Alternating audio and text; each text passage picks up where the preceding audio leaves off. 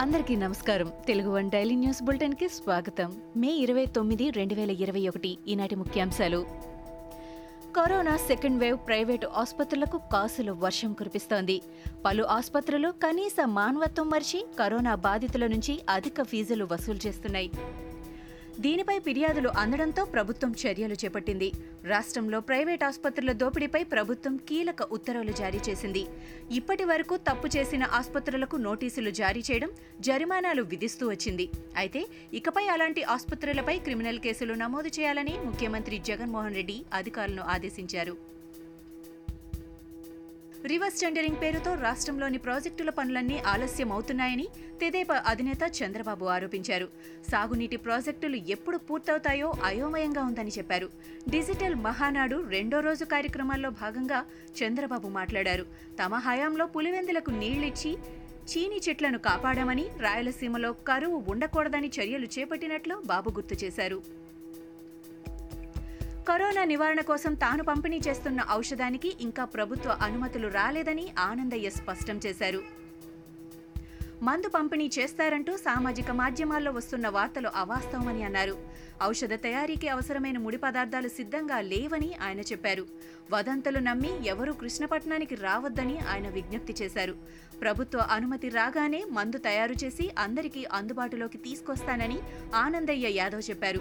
ముందుగానే ప్రకటించి అందరికీ మందు పంపిణీ చేస్తానని ఆయన వెల్లడించారు. ఏపీలో కరోనా వైరస్ కేసులు తగ్గుముఖం పడుతున్నాయి. రాష్ట్ర వ్యాప్తంగా తాజాగా ఎనభై నాలుగు వేల ఐదు వందల రెండు శాంపిల్స్ పరీక్షించగా పద్నాలుగు వేల నాలుగు వందల ఇరవై తొమ్మిది మందికి కరోనా పాజిటివ్గా నిర్ధారణ అయింది అలాగే నూట మూడు మంది కోవిడ్తో ప్రాణాలు కోల్పోగా ఇరవై వేల ఏడు వందల నలభై ఆరు మంది కోలుకొని డిశ్చార్జ్ అయ్యారు. రాష్ట్ర వ్యాప్తంగా ఇప్పటి వరకు ఒకటి పాయింట్ తొంభై కోట్లకు పైగా శాంపిల్స్ పరీక్షించగా పదహారు లక్షల యాభై ఏడు వేల తొమ్మిది వందల ఎనభై ఆరు మందికి పాజిటివ్గా నిర్ధారణ అయింది వీరిలో పద్నాలుగు లక్షల అరవై ఆరు వేల తొమ్మిది వందల తొంభై మంది కోలుకొని డిశ్చార్జ్ కాగా పదివేల ఆరు వందల ముప్పై నాలుగు మంది ప్రాణాలు కోల్పోయారు. ప్రస్తుతం రాష్ట్రంలో ఒక లక్ష ఎనభై వేల మూడు వందల అరవై రెండు యాక్టివ్ కేసులున్నాయి.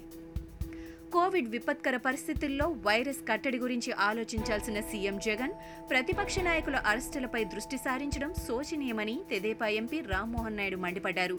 కరోనా కట్టడిలో ప్రభుత్వం పూర్తిగా విఫలమైందని ఆయన ఆగ్రహం వ్యక్తం చేశారు. కోవిడ్ కట్టడిలో తీవ్ర వైఫల్యాలు తలకిందులైన కుటుంబ ఆదాయం అనే అంశంపై రామ్మోహన్ నాయుడు మహానాడులో మాట్లాడారు. అందరికీ వ్యాక్సిన్ అందించడంతో పాటు బ్లాక్ ఫంగస్ నివారణకు సదుపాయాలను పెంచాలని డిమాండ్ చేస్తూ రూపొందించిన తీర్మానాన్ని ఏకగ్రీవంగా ఆమోదించారు. తెలంగాణలో ప్రస్తుతం కరోనా తీవ్రత తగ్గుతోందని ఐటీ శాఖ మంత్రి కేటీఆర్ అన్నారు. మళ్ళీ వైరస్ తీవ్రత పెరిగినా ఎదుర్కొనేందుకు సిద్ధంగా ఉన్నట్లు చెప్పారు. రాజన్న సిరిసిల్ల జిల్లా వేములవాడలోని తిప్పాపూర్లో వంద పడకల ఆసుపత్రిని మంత్రి ప్రారంభించారు. కరోనా సోకిన వారు హైదరాబాద్ కరీంనగర్ వంటి నగరాలకు వెళ్ళకుండా ఇక్కడే చికిత్స పొందవచ్చని అన్నారు. ఆక్సిజన్ కొరత లేకుండా అన్ని జాగ్రత్తలు తీసుకున్నాం. కరోనా చికిత్సలో వాడుతున్న అన్ని ఔషధాలు అందుబాటులో ఉన్నాయి. ఇప్పటికే ఇంటింటి సర్వే రెండుసార్లు చేశాం. బ్లాక్ వైట్ ఫంగస్లకు సంబంధించి ఔషధాలు అందుబాటులోకి తెస్తున్నామని ఆయన అన్నారు. సంచలనం సృష్టించిన ఓటుకు నోటు కేసులో తెలంగాణ ఏసీబీకి సుప్రీంకోర్టు నోటీసులు జారీ చేసింది. సాక్షుల క్రాస్ ఎగ్జామినేషన్పై ఈ కేసులో ప్రధాన నిందితుడిగా ఉన్న ఎంపీ రేవంత్ రెడ్డి సుప్రీంను ఆశ్రయించారు. ఈ నేపథ్యంలో విచారణ పూర్తయ్యే వరకు సాక్షుల క్రాస్ ఎగ్జామినేషన్ నిలిపివేయాలని జస్టిస్ గవాయ్ జస్టిస్ సూర్యకాంత ధర్మాసనం తెలంగాణ ఏసీబీని ఆదేశించింది. నాలుగు వారాల్లోపు సమాధానం ఇవ్వాలని ఆదేశిస్తూ తదుపరి విచారణను వాయిదా వేసింది.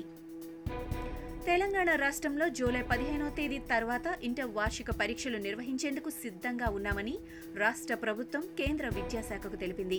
పరీక్షల నిర్వహణపై లిఖితపూర్వకంగా అభిప్రాయాలు చెప్పాలని కేంద్రం కోరిన నేపథ్యంలో రాష్ట్ర విద్యాశాఖ కార్యదర్శి సందీప్ కుమార్ సుల్తానియా ఈ మేరకు కేంద్రానికి లేఖ రాశారు.